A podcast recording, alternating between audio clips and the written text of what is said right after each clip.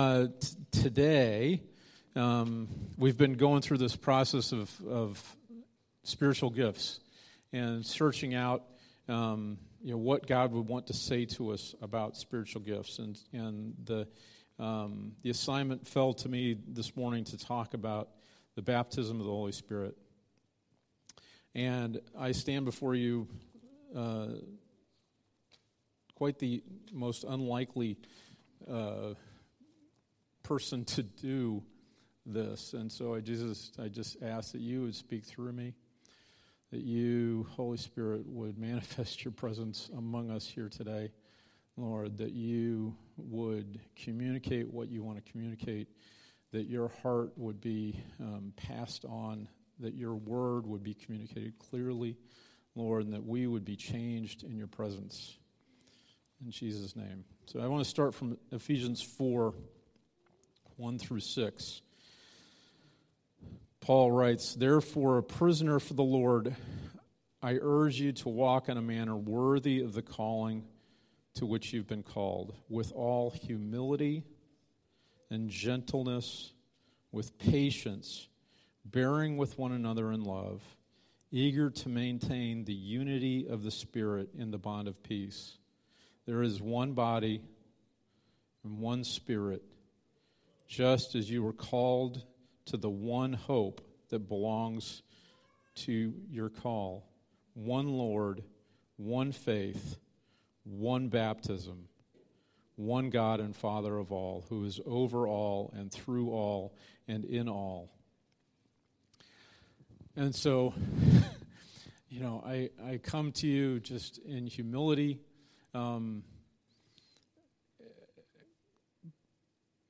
growing up in the church, being, uh, you know, coming to faith at a reasonably young age, but growing up in a predominantly Baptist environment, predominantly cessationist environment, where, and for those of you that don't understand that term, that's Baptists who believe that the gifts of the Spirit stopped at the time of the apostles.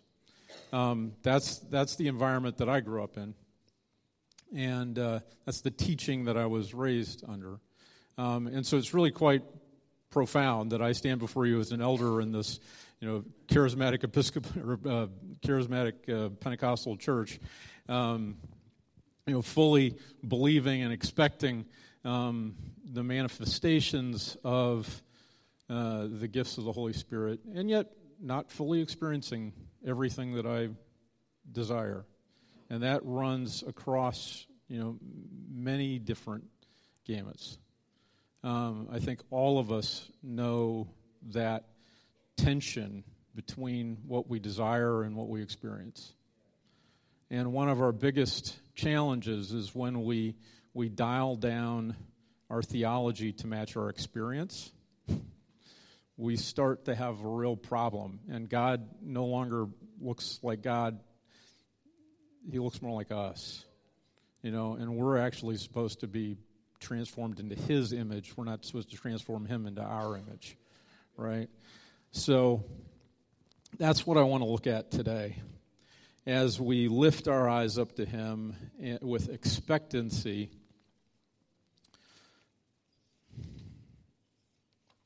that he would meet us here and so the the real story of you know that we classically know. I mean, why do Pentecostal churches? Why are they called Pentecostal?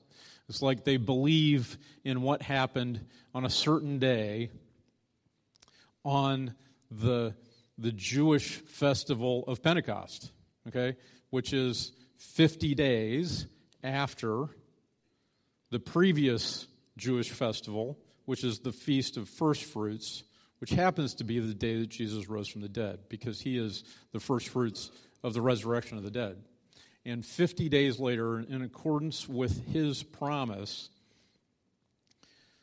the apostles and his other disciples had gathered together in a room together to pray. It says, When the day of Pentecost arrived, they were all together in one place. This is Acts 2, verses 1. And suddenly there came from heaven a sound like a mighty rushing wind, and it filled the entire house where they were sitting, and divided tongues of fire appeared to them and rested on each of them. And they were all filled with the Holy Spirit and began to speak in other tongues as, as the Spirit gave them utterance. I mean, that is a wild, earth shaking, defining moment in history. You know, when the Holy Spirit came and, and came into that room and genuinely changed the course of history.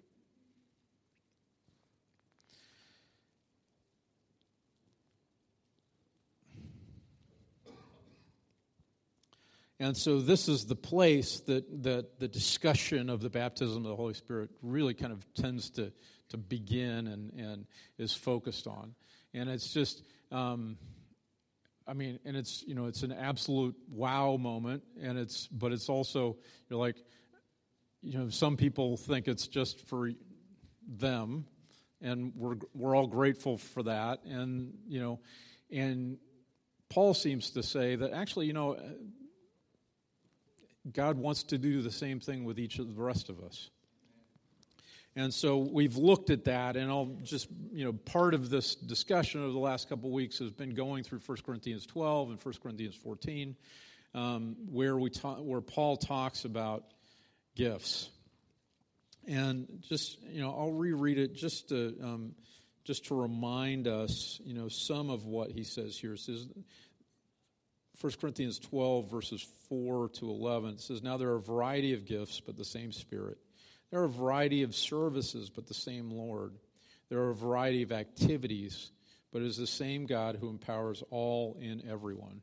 And I think, pausing here for a minute, again, there's a variety, you know, and all too often our theology, our denominations, you know, are all based on a group that looks like me. you know, and there are lots of different varieties. And one of the incredible graces of this church and being here in this nation is the diversity of languages and tribes and tongues that are represented in this room right now. When I'm in America, in, in the South, you know, in a very, you know, white space with people that look like me, you know, I don't get a whole lot of variety. you know, and then we build up structures that look like people like us, right? And and all too often then it becomes well they don't they're different or they might not even believe the correct way, you know. And so my Baptist community looked at the Assemblies of God community and were like, "Oh, I don't know. I don't trust their faith." You know, I mean, just so many barriers that come between us all because of so oftentimes our own lack of humility, our own lack of, or even our fear of others. And so God affirms right here that variety is actually important. To each one is given a manifestation of the Spirit for the common good. For to one is given through the Spirit the utterance of wisdom, to another the utterance of knowledge according to the same Spirit, to another faith by the same Spirit, to another gifts of healing by the one Spirit, to another the working of miracles, to another prophecy, to another the ability to distinguish between spirits, to another variety of kinds of tongues, to another the interpretation of tongues. All these empowered by one and the same Spirit, who apportions to each one individually as he wills. I didn't get your gift, and you didn't get my gift. Okay? But he, he says, guess what? We're all family, right? We need each other. I need your gift. You know, I need your gifts and you need mine. And we need to function as the team that he is building, as the, the church. And the church is not a building, the church is the community of God, the bride of Christ, right? Church is not just an event that we attend on Friday morning or Sunday morning or Sunday night or Wednesday night. It's the community, it's the people. And he says, I gave this gift to you, and I gave a different gift to somebody else because I want you to need each other. right? It's really important.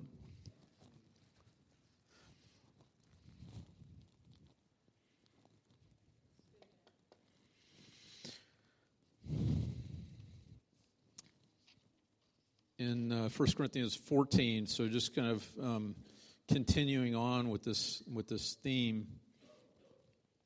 You know, Paul is actually now talking about speaking in tongues, and, and he says, you know, I speak in tongues more than any of you. You know, um, which is just pretty cool. You know, and, and and there are so many things that I've you know that I've learned through the years. You know, again, I. I grew up in a in an environment again that stunted my growth in this in this space. You know, but I hear stories, and I encourage you to read stories of people like Jackie Pullinger. I don't know, has anybody ever heard the story of Jackie Pullinger? Jackie Pullinger uh, was a missionary in Hong Kong, and she was working with uh, people who were addicted to heroin.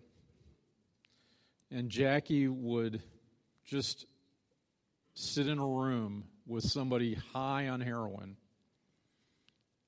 and would pray in tongues for a couple of hours.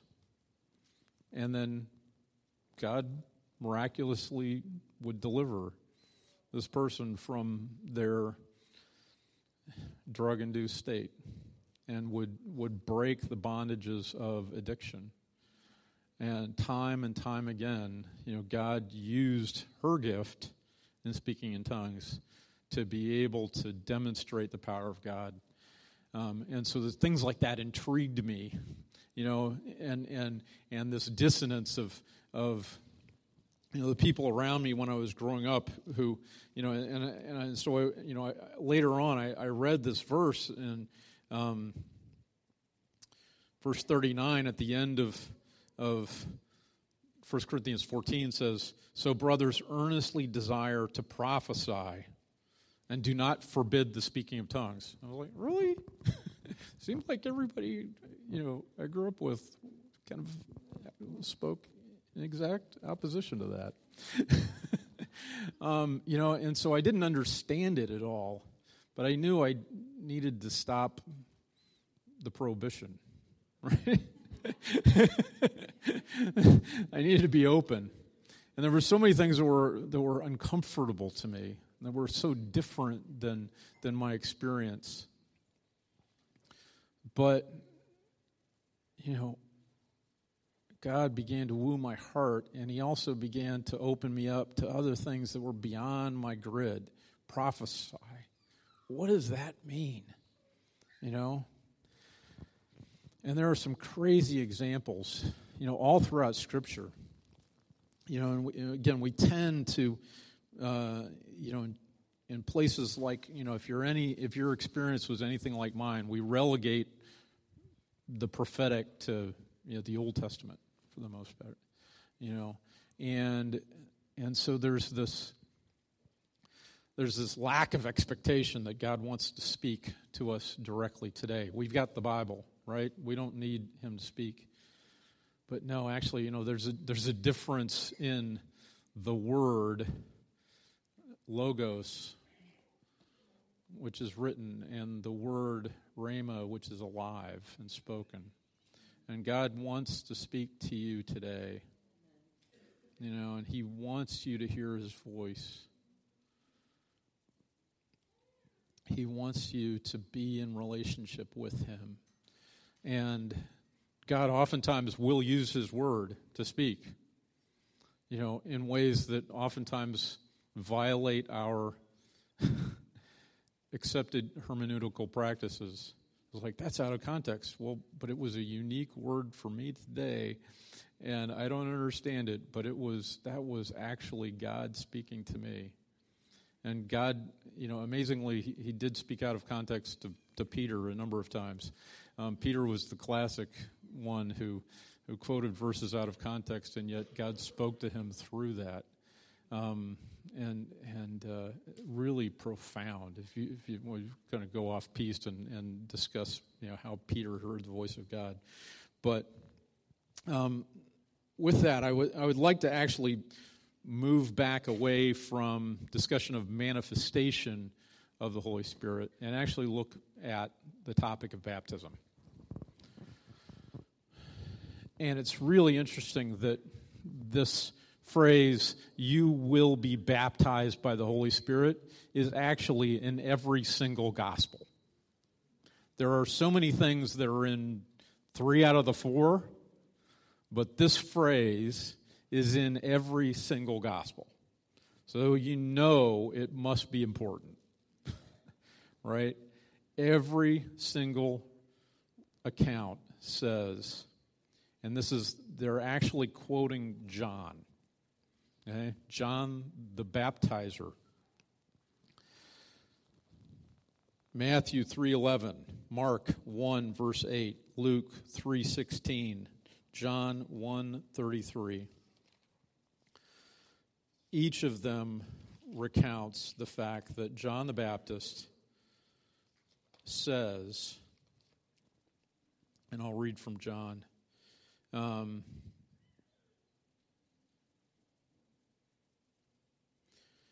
that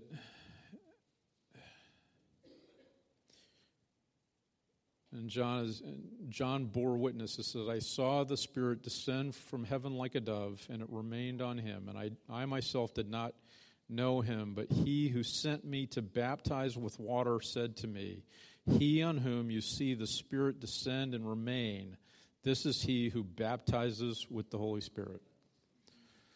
So John testified, John's testimony was that God had told him that the one who the Holy Spirit descends on and remains, he will baptize others with the Holy Spirit. There's always a little bit of difference in each account. Two of the accounts add an additional thing. Any thoughts on what the additional thing is? We actually sang about it. It's depicted in this painting. fire, right? The Holy Spirit and fire is added in two of the accounts. And there's some pretty profound things when you start to think about that. Historically, God showed up in fire all throughout the accounts in the Old Testament. You know, God met Moses in that burning bush that was on fire. And then when they set up the tabernacle in the desert, when they consecrated it and set it apart, and they prayed and sacrificed, God demonstrated his, in a physical manifestation of his presence, a pillar of fire came down and it descended on the tabernacle itself. Later on, God manifests his presence with Elijah, and fire fell from heaven and consumed his sacrifice, affirming Elijah's status as a prophet of God. It's interesting that, you know, Moses represents the law, Elijah represents the prophets. Both, both Moses and Elijah experienced the fire of God falling. And Jesus came to fulfill the law and the prophets. Okay? And so, what happened when the Holy Spirit came? That John says that Jesus will baptize with the Holy Spirit and fire. At Pentecost, fire descended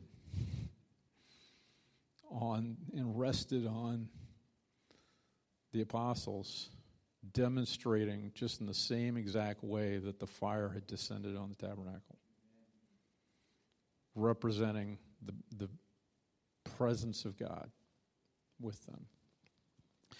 You know, uh, it's interesting. The um, the word for spirit in Hebrew is ruach. Um, I love it. I am not a student of Hebrew myself, but I am a student of Arabic. And I love it when the Hebrew and the Arabic, which are cousin languages, line up. and the word in Arabic is ruh. Um, and there's some really interesting things about that word. Um, the first place you see it in all of Scripture, and that's always a really important thing, is where is the first time this showed up? The first time that word gets used is in the second sentence. okay? In the beginning, God created the heavens and the earth.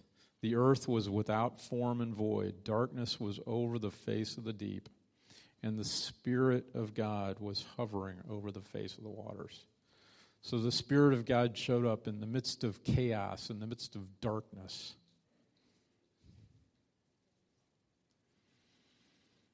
And John 1 says that Jesus was there from the beginning. You know, and God spoke the world into existence. What happens when we speak?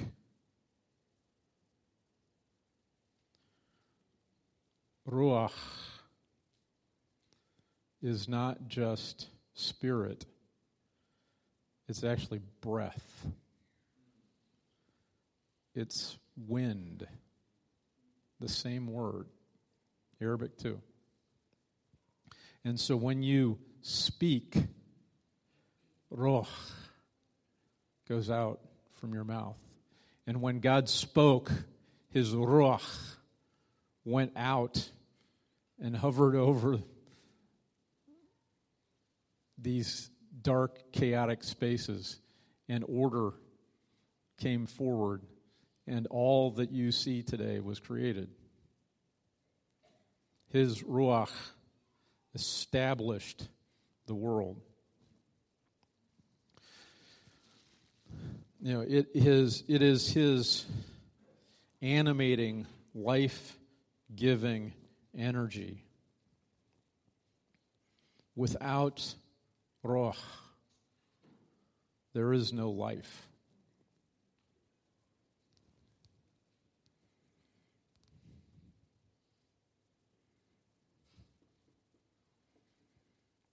Without your roh, there is no life.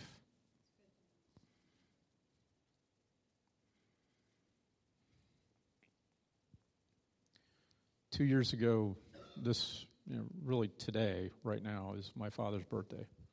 Um, and we went back for my dad's 80th birthday uh, two years ago today. And uh, it was really special to get to celebrate with him. I hadn't seen him for three and a half years because of the pandemic, and and uh, um, and during that visit, we actually took a special. Um, my mom's birthday is 10 days later, and, and we went and uh, decided to go on a little Holy Spirit adventure on um, uh, little pilgrimage, if you will, uh, on mom's birthday. And we went to visit a house called the Bonnie Brae House in Los Angeles. And uh, in that house, kind of like what we've been doing here for the last 24 hours, there was night and day worship going on in a little, um, predominantly African community in Los Angeles. And people there were seeking God and praying um, and just longing for an outpouring of His Spirit. And God showed up in some pretty profound ways. Um, and uh, it wasn't long before the meetings that they were having in that house got to be so big that they had to move down the street to a place uh, on a street called Azusa. And, uh, you know, that became, you know, what we know as the Azusa Street Revival, where thousands and thousands and thousands of people came to Jesus and came to experience his presence. Um, and people were sent out literally around the world, you know, in, in a way that, that shaped nations. Um, and profound things happened. And so we, we went down and we, uh, we visited Azusa Street together with mom and dad. And then we also then went to go visit the church um, where mom and dad uh, first attended as newlyweds in 1963. They were, uh, you know, 21 years old. They'd just gotten married. My dad had grown up in the Episcopal Church, and and he, but he didn't really know Jesus. You know, it was for him it was cultural. You know, and I don't know about, you know, any of you where you're at, you know, what your experience was growing up. You know, are you here just because it's a cultural thing? Because you know, I'm not. I'm not like the other people that I sit with at work, and so I kind of think I should be here, but I'm not really sure. You know, and that's true for a lot of people. It was true for my dad. Okay? He was. It was 1963. It was. You know, it was a very cultural thing. And so he shows up to the local Episcopal church. And the crazy thing about this church was that he, my mom and dad today say that they walked into this place and it looked like people were in shock. And they were kind of dead. And three years earlier, in 1960, the pastor of this church was a guy named Dennis Bennett. Anglican rector, and he was crying out for more of God's Spirit because he recognized that there was a gap between what he read in his Bible and what he had experienced in his walk with God to that point. And he was longing and asking God for more. And on Easter Sunday, 1960, God showed up in a pretty profound way at that church, St. Mark's Episcopal in Van Nuys, California. And over the next year, there was a genuine revival as God's Spirit started manifesting in some ways that they, not everybody was comfortable with. and so much so that they got, you know, written up in Time magazine and, and some other things happened that ultimately the church said, you know what? please go away. You know, you want to keep doing that, pursue it somewhere else. And so Dick Bennett and his family moved up to Seattle and, and continued to seek God in in those new ways that they were learning, but but those that had been with them in that church left. And, and in many respects, the Ruach left this place. And that's where my mom and dad first went to church as a newlywed couple. A place where the Ruach had just left. um, you know, and uh, you know, through the grace of God and and the challenges of, of service in Vietnam and, and other things, my dad actually came to meet Jesus four, you know, um, about seven years later in 1970. And the crazy dynamic was that this, the, the revival that had really started there with, the, with Dennis Bennett, um, you know, became, kind of moved into what became known as the Jesus People movement. You know, a, a, a, genuine revival. And, and, there's actually kind of a, a, movie that's coming out this month for those of you get to see it called The Jesus Revolution, talking about what God was doing in that season in 1970 in California. And, and my parents were in Hawaii, and that was just all in that same space. And they came to faith in a very profound way and started us on this journey of faith you know, and God has been so faithful and so gracious in all of those things to bring us into relationship with Him. You know, and, and so why does He baptize us? He baptizes us not just to. He baptizes us to give us His Spirit, to take us from death to life, right? That whole dynamic. When we are apart from God, we are dead.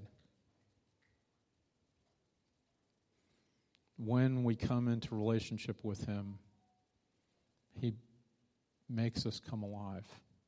He takes us out of darkness and into light. And that is His invitation to each and every one of you. He wants you to leave darkness and come into light. He wants you to transform from being dead to being alive. He wants to breathe His Ruach into you. You know, and that's the transformation that happens. And we, we say baptism is a picture of uh, the death of Jesus Christ. And so when we are immersed in water, it's an image of what his death was like. And when we come up, it's a declaration that I was once this way and now I'm this way. I was once dead, now I'm alive. Galatians 2:20 says, I have been crucified with Christ and it is no longer I who live, but Christ lives in me. And so that's what happens. You know, baptism really happens at the moment of conversion when He breathes His Holy Spirit life into you.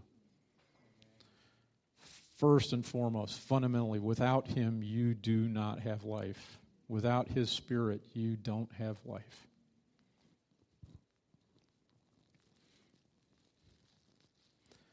And He does that not just that you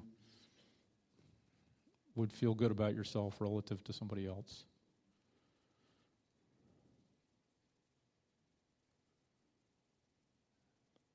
He does it, you know, in Genesis, at the early start of the journey of this, um, he says to Abraham, he says, Abraham, I'm going to set you apart and I'm going to bless you. But I, I'm blessing you because I want you to be a blessing. and not just to your family, but to all nations.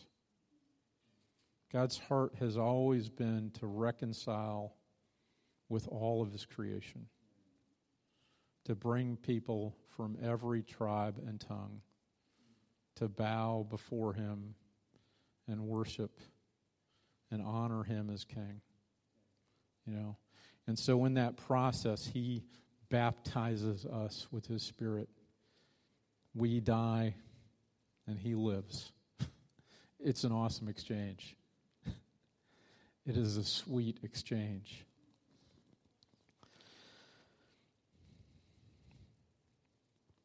And as a demonstration of that, let me come back to Acts. You know, the, I think the, the critical thing with um, with ba- the the image of baptism is it's it's an immersion, right? I mean, I know many different traditions, and I've been part of Presbyterian Church, you know, my Episcopal Church, Anglican Church. There are many different traditions in terms of baptism, but, but the um, when you look at the at the Jewish roots, they use this thing called a mikveh, and uh, and it is an immersion um, for ritual cleansing. And the point of immersion um, is because God wants us to be all in. He wants all of us, not just not just part of us. You know, the the he wants all of you. He wants all of you.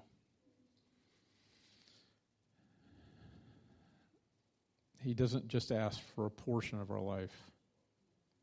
He says, I'm going to bury you and I'm going to give you an abundant life that is beyond what you could ask for or imagine.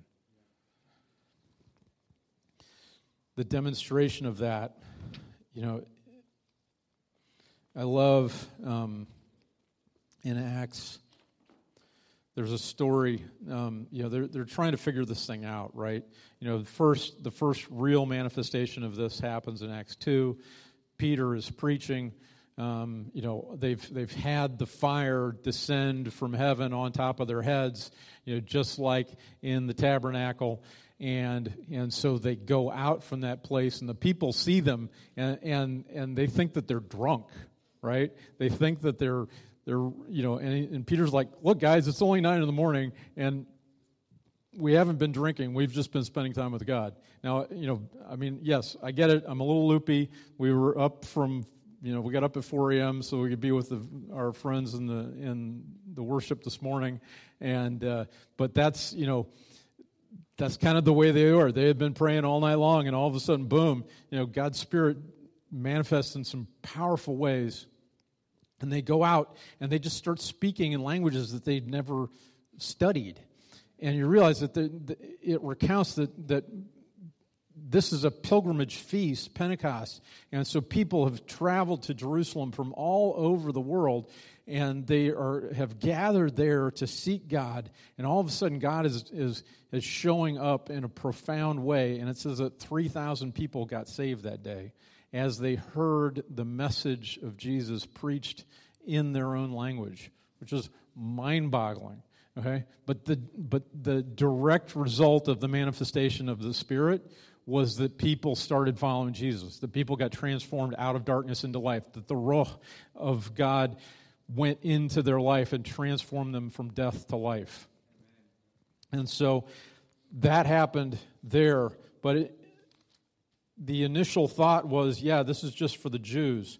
But in Acts 10, Peter gets called by this Roman centurion named Cornelius and invites him to his house. And he's like, uh, you know, wait a minute, you're Roman. I'm not supposed to eat with you because of my dietary laws and restrictions, and I can't touch you. And it's kind of awkward. I'm in this space where I'm really uncomfortable, kind of like me.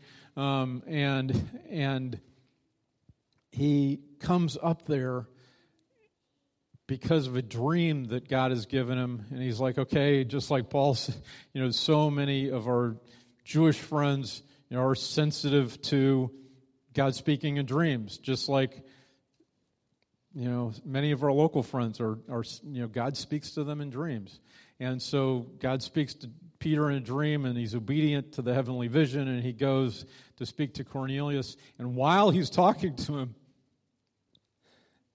the Holy Spirit shows up in such a profound way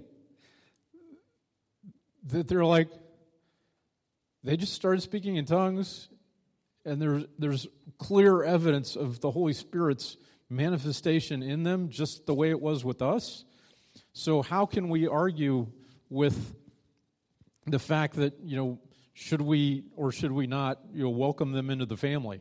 God clearly has welcomed them into the family. They are one of us. All of a sudden, I can recognize the Holy Spirit in you you know, I mean, do we get that? You know, I can recognize and honor the Holy Spirit in you. I can recognize and honor the Holy Spirit in you.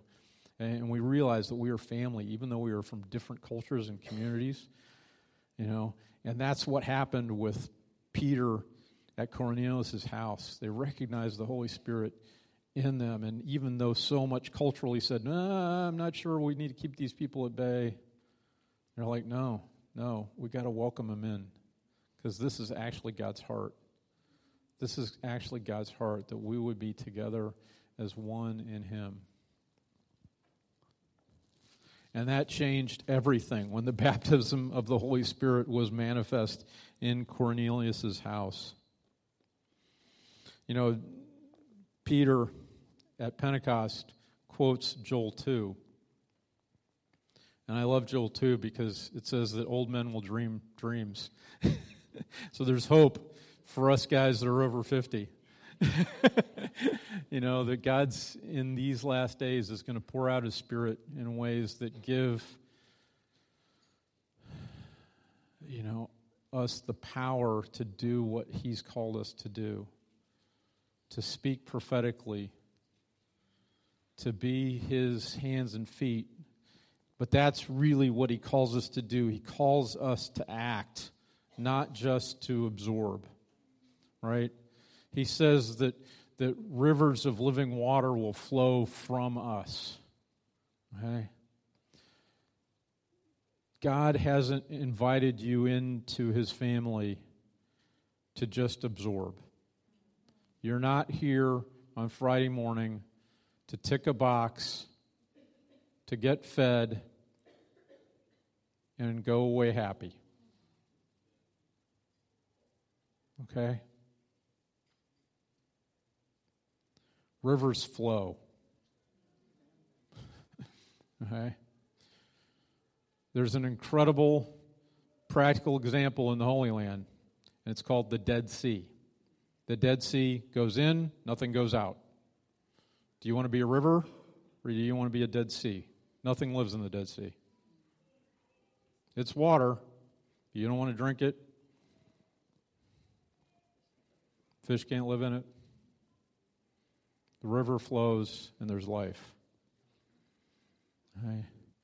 So, why does He give us the Holy Spirit? He wants us to do what He's asked us to do.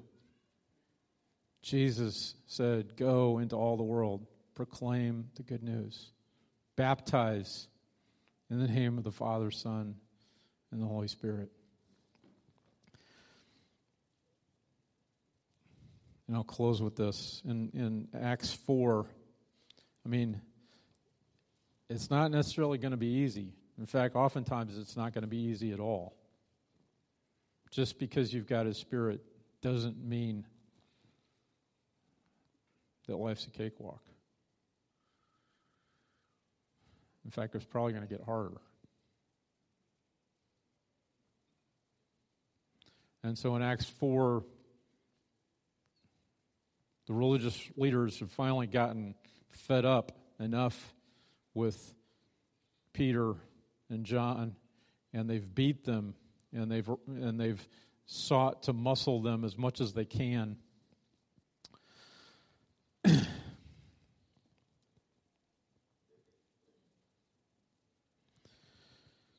And then uh, they get released, and they go back and join their community.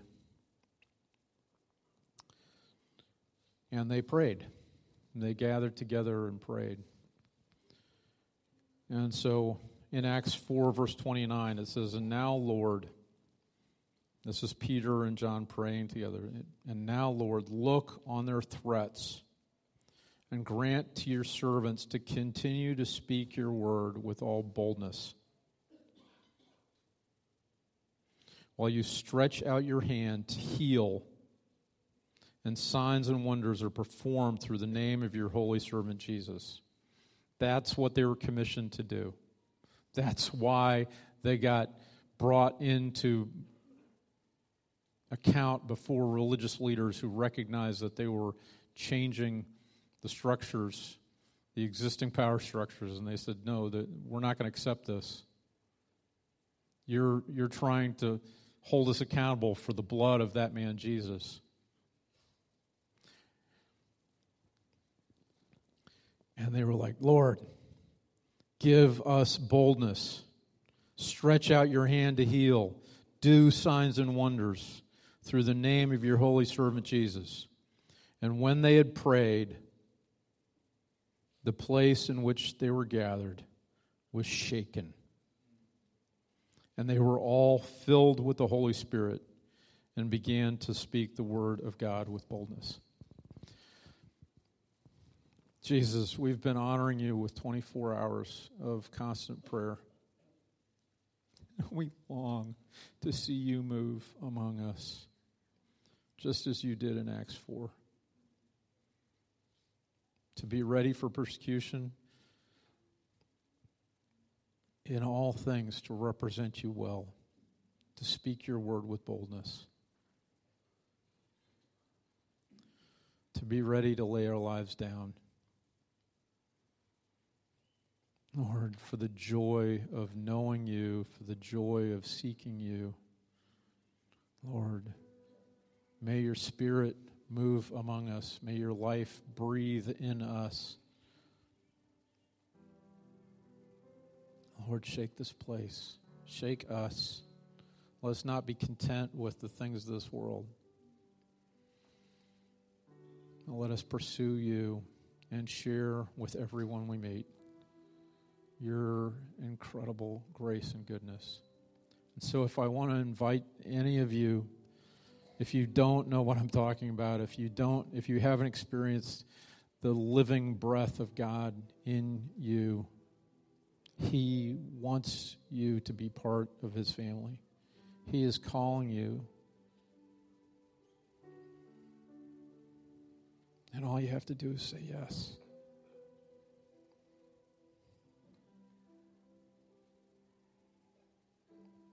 It's His work. He transforms you from darkness to life. He buries you and gives you His life in exchange. Holy Spirit, move among us. We love you. We honor you. And we expect that you continue to move here in 2023 in the same way that you did on the day of Pentecost, Lord. Your power is still present to heal. Your grace is still sufficient to meet all of my weakness. So, Jesus, we honor you.